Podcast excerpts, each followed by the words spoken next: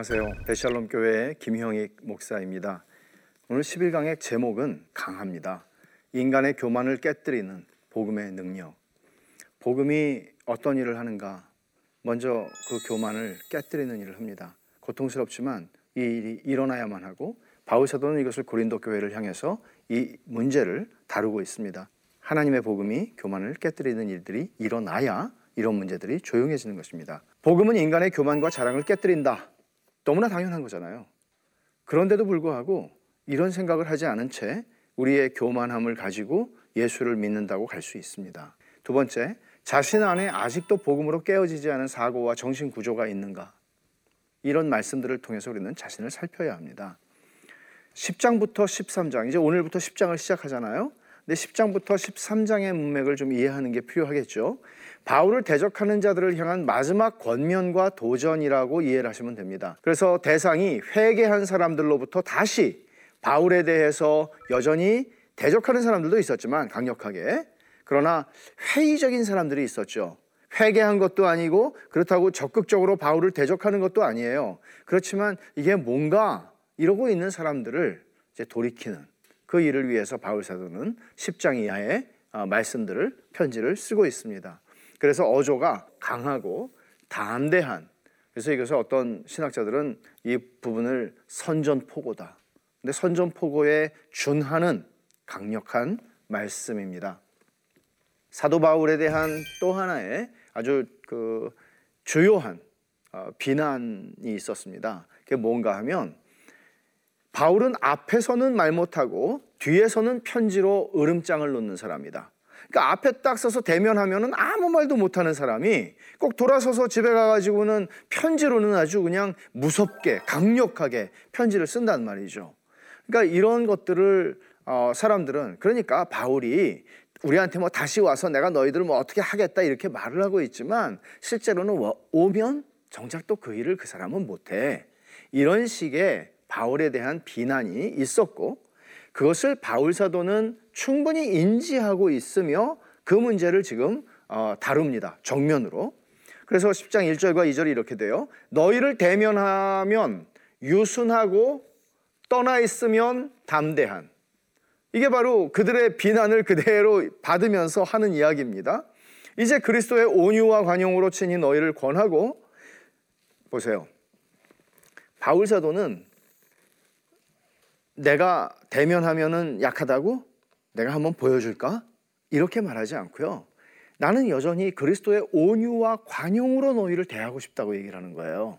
그리고 우리를 육신에 따라 행하는 자로 여기는 자들에 대하여 그러니까 육신에 따라 행하는 자로 여긴다는 거는 기회주의자처럼 이렇게 이럴 땐 이렇게 하고 저럴 때 저렇게 하고 말 바꾸고 이런 거죠. 바울에 대한 비난이었습니다. 그런 것들이 그런 사람들에 대해 내가 담대히 대하는 것 같이 너희와 함께 있을 때 나로 하여금 이 담대한 태도로 대하지 않게 하기를 구하노라. 여기 담대한 태도라는 말이 나오는데 이거는 뭔가 하면 이거는 마치 심판자처럼 그들에게 행동한다는 얘기예요. 바울이 마치 벌을 주는 사람처럼 근데 나는 그런 태도로 너희를 내가 다시 만나게 되더라도 그런 태도로 너희를 만나고 싶지 않다고 원하는 게 뭐겠어요?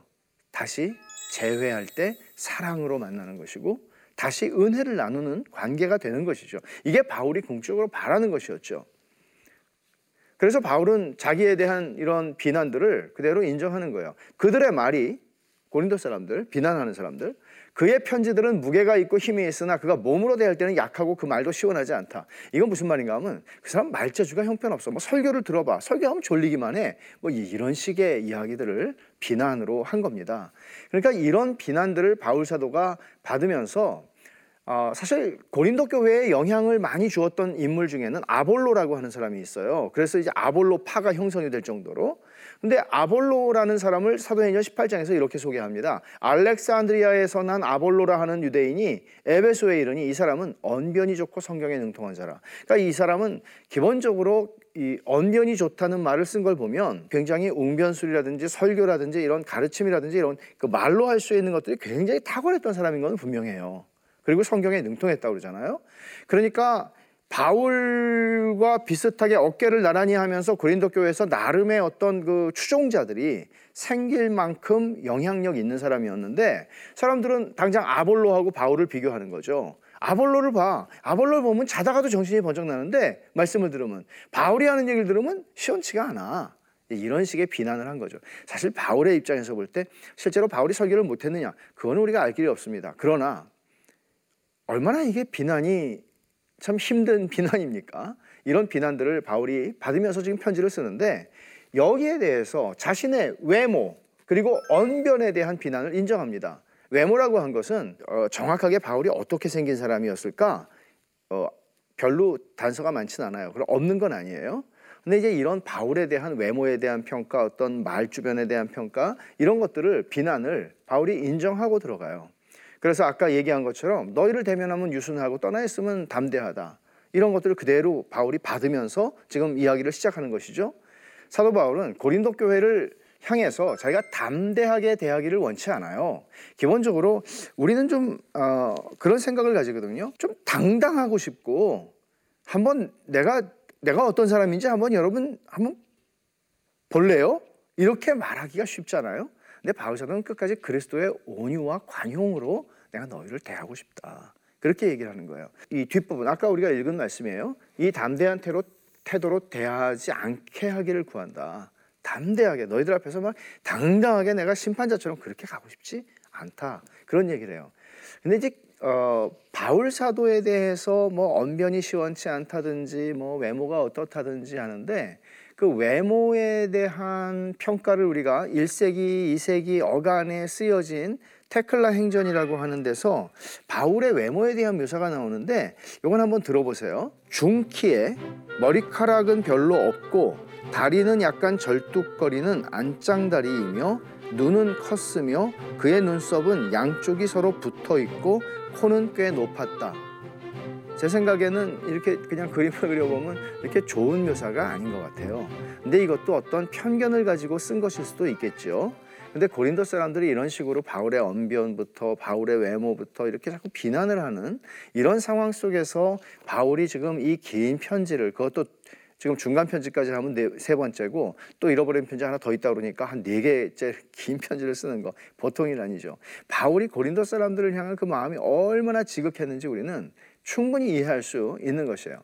그렇게 바울 사도는 내가 너희들을 향해서 담대하기를 원치 않는다라고 얘기하면서도 바울 사도는 자신의 사도로서의 권위를 충분히 내세웁니다. 어떻게 하시죠?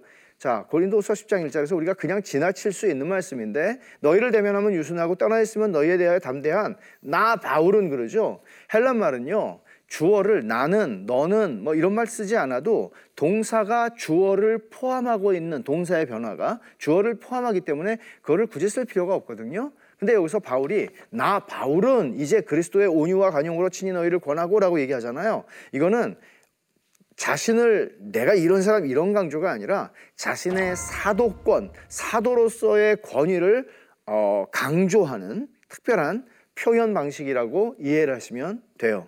그러니까 바울 사도는 내가 너희에게 온유하고 관용으로 대하기를 원하지만 그렇다고 해서 내가 사도가 아닌 게 아니야. 사도로서 내가 너희를 그렇게 대하는 거야. 라고 얘기를 하는 겁니다. 근데 이제 바울 사도가 이렇게 자기의 비난을 다 인정하고 받아들이면서 이제 최후의 권면이고 한편으로는 선전포고라고 말할 수 있는 것을 시작을 합니다. 어떻게 시작하나 하면 우리의 무기는 이라고 얘기해요. 왜 얘기해요? 전쟁 상황이 아니면 무기를 들 필요가 없죠. 근데 바울 사도는 우리의 무기는 내가 사용하는 무기는 이라고 얘기를 합니다. 4절이에요.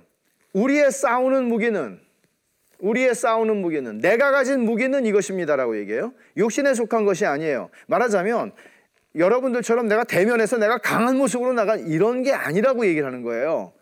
그리고 오직 어떤 견고한 진도 무너뜨리는 하나님의 능력이라고 그러죠. 하나님의 능력이라고. 이게 뭐예요? 하나님 말씀이에요. 하나님 능력이에요.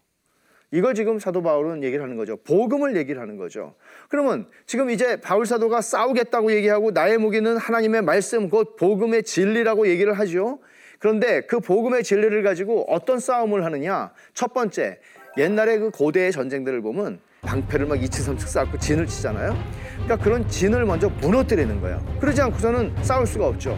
그러니까 진을 무너뜨리는데 그것이 이렇게 표현이 되죠. 사절에 하반절에 오직 어떤 견고한 진도 무너뜨리는 하나님의 능력이라.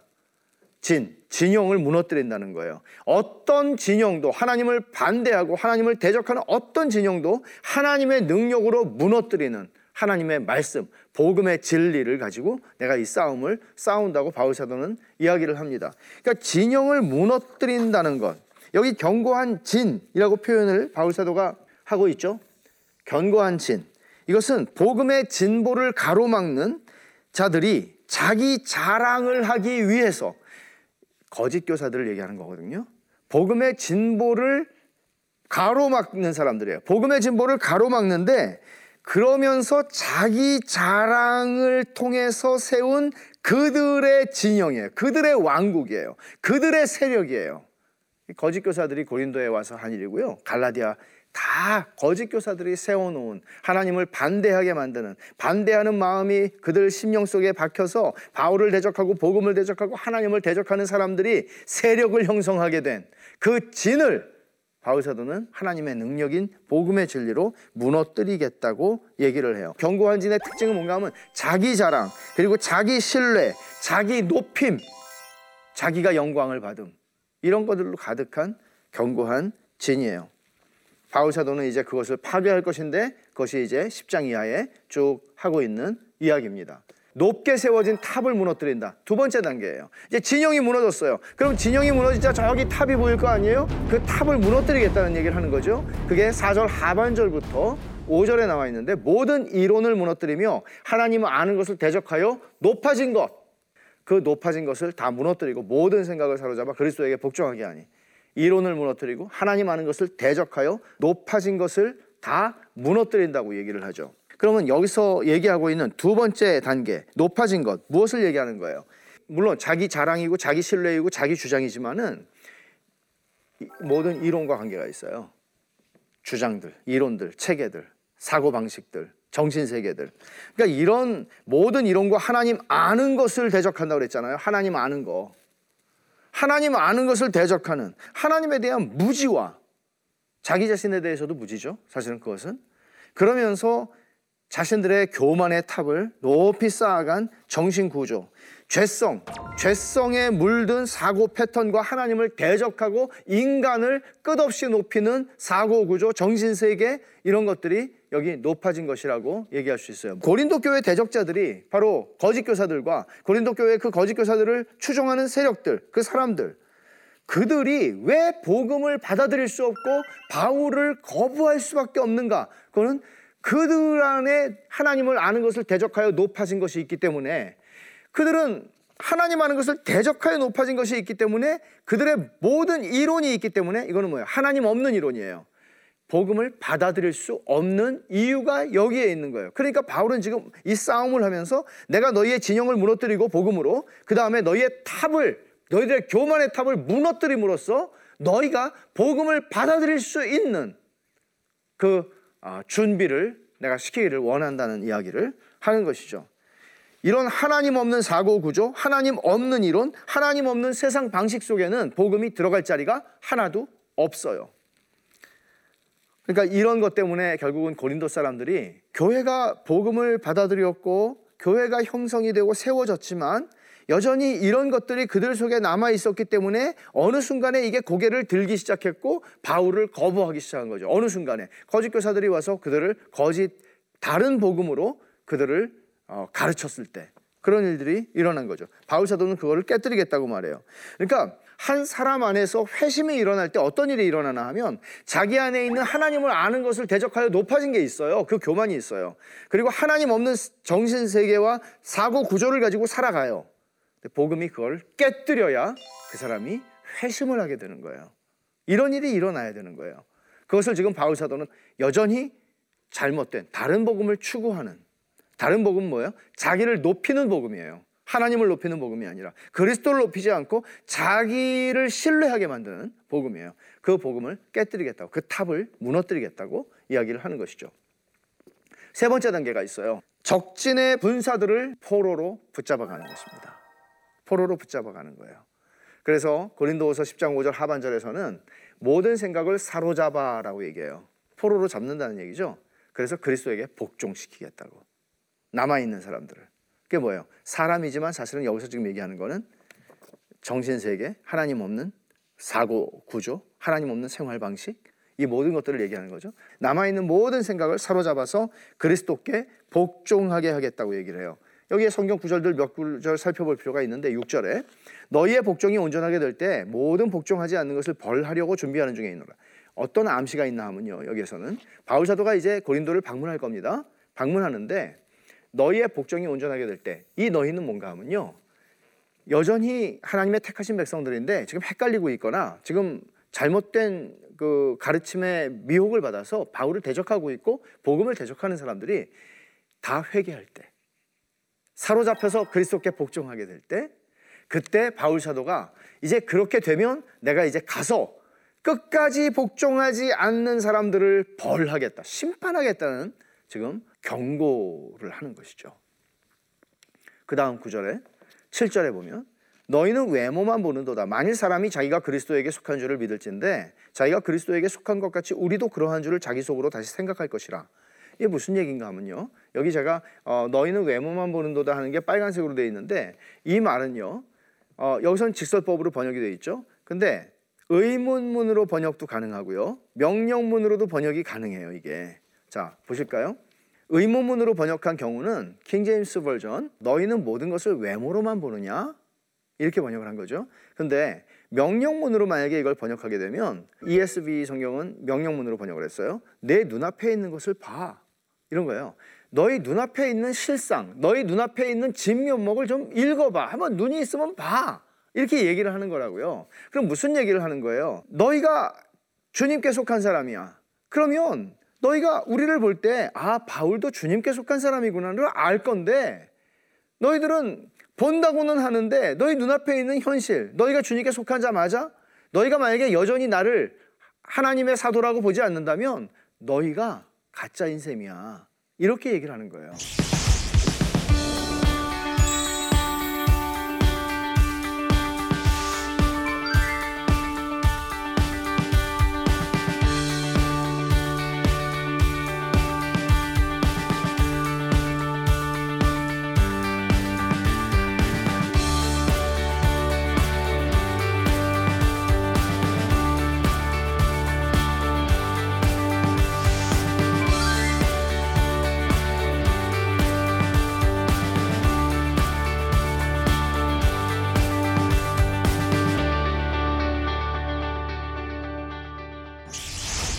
바울 사도가 지금 이 상황에서 자신이 싸우는 싸움의 성격을 어떻게 이해를 하고 있는가 하면 이 싸움의 핵심은 복음이에요. 복음의 싸움을 하는 거예요. 우리가 나가서 무슨 누구하고 얼굴 붉히면서 그 앞에서 막 이렇게 하는 바울은 그걸 원치 않아요. 그리스도의 온유와 관용으로 대하기를 원해요. 그러나 바울 사도는 그리스도의 온유와 관용으로 대하지만 내가 하나님의 능력, 이 모든 것을 파하는 하나님의 능력, 이 하나님의 능력, 복음의 진리죠. 복음을 가지고 내가 싸운다. 이 복음을 가지고 싸우는 싸움이다. 그리고 복음이 싸우는 복음이 무너뜨리고자 하는 대상은 무엇인가 하면 복음의 대적이 무엇인가 하면 모든 교만, 자랑이라고 아주 분명하게 얘기를 하는 거예요. 교만과 자랑이에요. 어, 신앙생활을 하게 되면 어떤 일이 일어나는가 하면 자기 자랑이 없어져요. 그리고 정말 교만하죠. 나는 뭐 원래 교만한 사람이다. 그런 거 없어요. 예수님 믿지 않는 인간 본성은 교만이에요. 그런데 그게 무너져요. 복음으로요. 이걸 경험하는 거예요.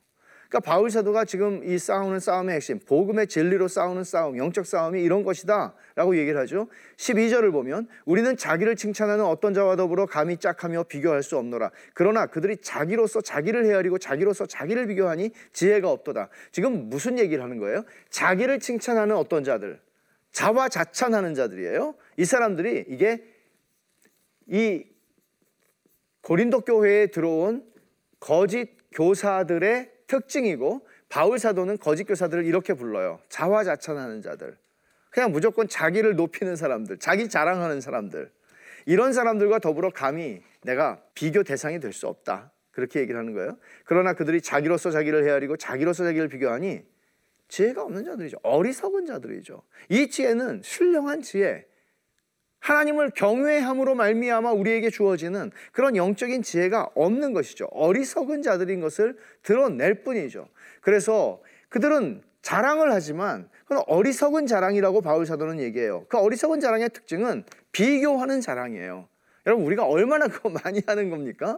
어, 나는 남보다 이게 좋고 남보다 똑똑하고 남보다 돈이 많고 남보다 뭐 집안 남과 비교해서 하는 것. 이게 거짓 교사들의 특징들이었는데 그들이 강조했던 게 뭔지 아세요? 그들이 자랑했던 것들은 주로 이런 것들이었습니다. 우리는 무화경에 체험을 했다. 입신을 했다. 우리는 은사가 있다. 우리는 말을 잘한다. 우리는 좋은 학교 올라왔다. 이런 외적인 자랑거리들이 그들에게는 굉장히 많았습니다. 근데 바울 사도는 그런 것들을 가지고 그들과 비교하면서 사실 나는 가말리엘 문화야 하면서 그런 식으로 그들하고 자랑해 가지고 자기를 높이겠다는 얘기를 하지 않는 거예요. 근본적으로. 그러면서 복음을 얘기하는 거예요. 이게 고린도후서가 가지고 있는 굉장히 중요한 특징입니다. 그래서 그들과 감히 짝하여 비교할 수 없다. 나는 그렇게 지혜가 없고 어리석은 자랑을 하지 않겠다고 12절에서 이야기를 하죠. 그리고 이 싸움의 목적이 뭔가 하면 이거는 바울 사도가 자기를 증명하는 게 목적이 아니고요. 바울이 이 왜 선전포고라는 이런 그 좀 강해 보이는 방식으로 표현을 하는가 하면 고린도 사람들을 진정으로 세우고 싶어서예요. 고린도 사람들이 이렇게 무너짐을 복음으로 말미암아 무너짐을 경험하지 않고서는 세움을 입을 수 없기 때문에 그런 거예요. 그래서 그들 안에 지금 복음을 반대하고 있고 하나님을 거역하고 있고 바울을 대적하고 있는 이런 모든 것들의 뿌리가 무엇인지를 보는 거예요. 그렇지 않으면 여러분, 어, 우리는 그냥 사람 미워하게 되잖아요. 아, 이 사람들이 왜 날 싫어해? 나도 그럼 너 싫어. 이렇게 하잖아요. 근데 바울이 그렇게 안 하고요. 무엇이 과연 나를 저 사람들로 하여금 나를 거절하게 하고 무엇이 저 사람들로 하여금 바, 복음을 내가 전하는 복음을 받아들이지 않게 하고 하나님을 대적하게 하나 그 열쇠는 뭐예요? 그들이 복음으로 말미암아 깨어지지 않은 교만함이 그들 안에 있는 거예요. 그게 자기 자랑으로 나타났고 그게 거짓 교사들과 만난 거죠. 그래서 교회가 무너질 뻔한 거예요. 싸움의 목적은 고린도 사람들을 위한 것이라고 얘기하는데 8절을 보시면 주께서 주신 권세 이게 뭐, 뭔가 사도의 권세예요. 사도의 권세. 그거는 너희를 무너뜨리려고 하신 것이 아니요 세우려고 하신 것이니 세우는 거예요. 내가 이에 대하여 지나치게 자랑하여도 부끄럽지 아니하리라. 내가 이 사도의 권세에 대해서는 아무리 말해도 나는 부끄럽지 않다는 얘기예요. 그러니까 내가 여러분들에게 우리의 무기는 하나님의 능력이라 이런 얘기를 한다고 해서 내가 여러분들을 무너뜨리려고 하는 거 아니라고 무너뜨리려고 하는 건 여러분 안에 있는 죄성, 여러분의 교만을 잠시도 그 멈추지 않게 하는 여러분 안에 있는 죄성을 무너뜨리는 그 일을 위해서 내가 지금 이 싸움을 하고 있다고. 그래야 여러분들이 진정으로 세움을 입고 일어설 수 있다고 세우려고 하신 것이니 라고 하는 말이 그런 의미로 쓴 말이죠. 그러니까 그리스도인들은 자랑을 하지 않는데 무조건 자랑을 하지 않는 것만은 아니에요. 합당한 자랑이 있다고 바울 사도는 이야기를 합니다. 그 합당한 자랑은 어떤 건가 하면 하나님이 주신 기준으로 자랑하는 것입니다. 하나님이 주신 기준으로 자랑한다는 거 어떤 것인지 보죠. 10장 13절에 그러나 우리는 분수 이상의 자랑을 하지 않고 오직 하나님이 우리에게 나누어 주신 그 범위의 한계를 따라 하노니 그랬어요. 곧 너희에게까지 이른 것이라 분수 이상의 자랑을 하지 않고 하나님이 우리한테 나눠주신 범위의 한계를 얘기하는데 범위의 한계가 무엇일까? 어, 많은 학자들은 이것이 바울 사도에게는 이방인의 사도로 그를 부르셨고 다른 사도들은 유대인들에게 부르셨다 하는 이런 부분을 이런 맥락에서 얘기하는 게 아닌가 어, 짐작합니다. 갈라디아서 2장 9절을 보시면 이렇게 말해요. 또 기둥같이 여기는 야고보와 게바와 요한도 내게 주신 은혜를 알므로 내게 주신 은혜가 있다고 그러잖아요. 바울이 나와 바나바에게 친교의 악수를 하였으니 우리는 누구에게로 이방인에게로 그리고 그들은 할례자에게로 누구예요? 유대인들이요. 그러니까 이렇게 자기들에게 주신 분량이 다르고 지역이 다르고 경계가 다르다는 거예요. 근데 이거를 내가 베드로보다 낫다 이렇게 말해서는 안 된다는 거죠. 옛날에 한국에 오신 선교사님들이 있어요. 정말 열매가 많은 곳이었습니다. 저도 선교사를 인도네시아에서 해봤지만 정말 열매가 한국 교회의 그 초창기에 정말 열매가 많은 곳이었어요. 당시에 일본에 갔던 선교사들은 열매가 없었습니다. 그럼 우리 이렇게 생각할 수 있잖아요. 야, 내가 일본에 간 선교사보다 능력이 더 많다. 그렇게 비교할 수 있는 게 아니라고 바울 사도는 이야기를 하는 것이죠. 그래서 우리는 남의 수고를 가지고 분수 이상의 자랑을 하는 게 아니라 거짓 교사들이 그렇게 하는 거예요. 바울 사도가 다 심어놨어요. 고린도 교회 복음 전에서 세워놨어요. 근데 살짝 들어와 가지고 다른 복음을 전하는 거예요. 거짓 교사들의 특징이었어요. 남이 한 것 위에서 자기 자랑거리를 만드는 거예요. 오직 너희 믿음이 자랄수록 이건 바울 얘기죠. 너희 믿음이 성장하면 성장할수록 우리의 규범을 따라 이거는 우리의 규범이라고 하는 걸 우리의 범위를 얘기하는 거예요. 하나님이 바울에게 너 여기서 사역해라 이렇게 주신 게 있잖아요. 너희 가운데서 더욱 풍성하여지기를 원하노라. 이거는 바울은 정말 고린도 사람들의 믿음이 자라나기를 원했어요. 그렇게 해서 어떤 일이 일어나기를 바랬어요? 이는 남의 규범으로 이루어 놓은 것으로 자랑하지 아니하고 남이 남의 터 위에서 해 놓은 거 내가 그거 가지고 자랑하지 않고 너희 지역을 넘어 복음을 전하려 함이라. 바울은 고린도 사람들이 정말 회개하고 바울의 좋은 지지자들이 되어서 바울이 로마로 가고 스페인으로 가는데 복음의 동역자들이 되기를 간절히 바랬던 것입니다. 합당한 자랑의 원칙이 있습니다. 그것은 뭔가 하면 주 안에서 자랑할지라 하는 10장 17절이에요. 이 말씀은 예레미야서를 바울 사도가 뭐 구약 성경을 정말 자유자재로 인용하시는 분 아니에요? 예레미야서를 인용한 말씀인데 예레미야 9장 23절과 24절이에요. 여호와께서 이와 같이 말씀하시되 지혜로운 자는 그의 지혜를 자랑하지 말라. 용사는 그의 용맹을 자랑하지 말라. 부자는 그의 부함을 자랑하지 말라. 여러분, 지혜로운 자가 지혜를 자랑하지 않고 용사가 용맹을 자랑하지 않고 부자가 부함을 자랑하지 않으면 뭘 자랑해요? 자랑할 게 그건데 그걸 하지 말래요. 이런 자랑이 없어져요. 이런 자랑을 복음은 무너뜨려요. 그러면 어떻게 해요? 자랑하는 자는 이것으로 자랑할지니 명철하여 나를 아는 것과 하나님을 아는 것이에요. 그리고 나 여호와는 사랑과 정의와 공의를 땅에 행하는 자인 줄 깨닫는 것이라. 나는 예의를 기뻐하노라. 여호와의 말씀이니라. 하나님을 자랑하는 거예요. 하나님을 아는 것을 자랑하는 거예요. 하나님이 이런 분이시라는 것을 아는 것을 자랑하는 거예요. 이게 바울 사도가 말하는 합당한 자랑이에요. 이 합당한 자랑은 다른 사람들과 비교함으로써 주어지지 않아요. 이것은 내가 이런 체험을 했고 이런 은사를 가졌고 이런 것으로 자기를 자랑하지 않아요 바울 사도는 하나님께서 자신에게 주신 분량 앞에서 범위 안에서 자신의 삶의 수고를 다 하는 거예요. 그리고 그것으로 자족하는 거예요. 하나님을 아는 것. 그것이 자기의 힘이에요. 기쁨이에요. 합당한 자랑의 원칙을 얘기하면서 하나 더 언급해야만 하는 게 있어요. 내가 자랑하는 것도 중요하죠. 그렇지만 하나님이 나를 자랑하시는 게 정말 중요한 거예요. 하나님이 나를 자랑하는 거예요. 옳다 인정함을 받는 자는 자기를 칭찬하는 자가 아니고 주께서 칭찬하는 자다. 주께서 칭찬하는 자예요. 내가 나를 자랑하는 게 아니고요. 주님이 나를 칭찬하는 거예요. 사람들이 나를 칭찬하는 것도 좋을 수 있어요. 근데 더 중요한 거는 하나님이 나를 칭찬하는 거예요. 그거보다 더 중요한 거는 존재하지 않아요. 합당한 자랑의 대상은 하나님뿐이시고 하나님이 나를 자랑하는 인생을 사는 것, 하나님이 자랑하는 교회가 되는 것, 이것보다 더 중요한 것은 없습니다.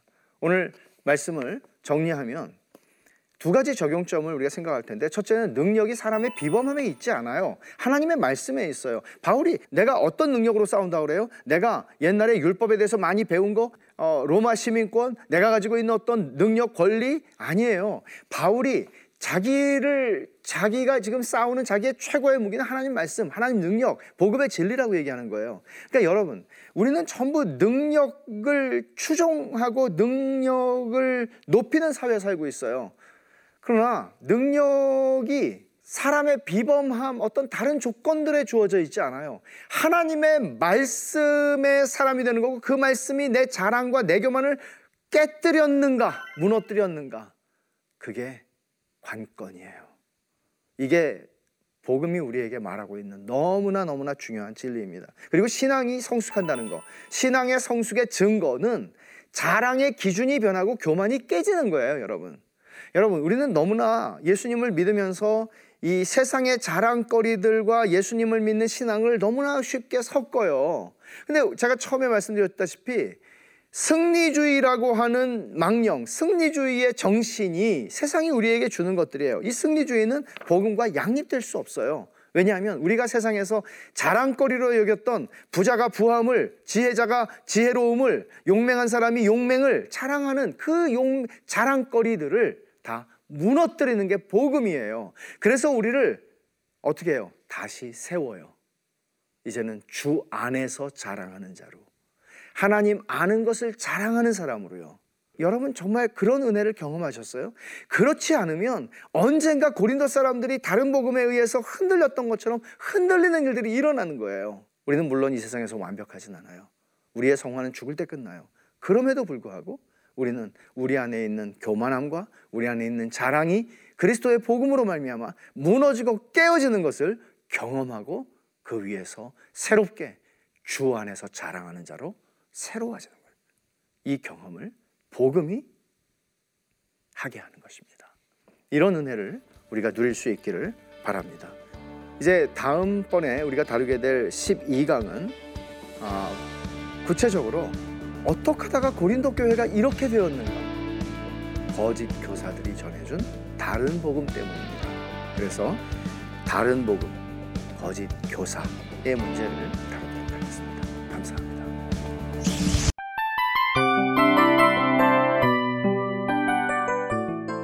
이 프로그램은 청취자 여러분의 소중한 후원으로 제작됩니다.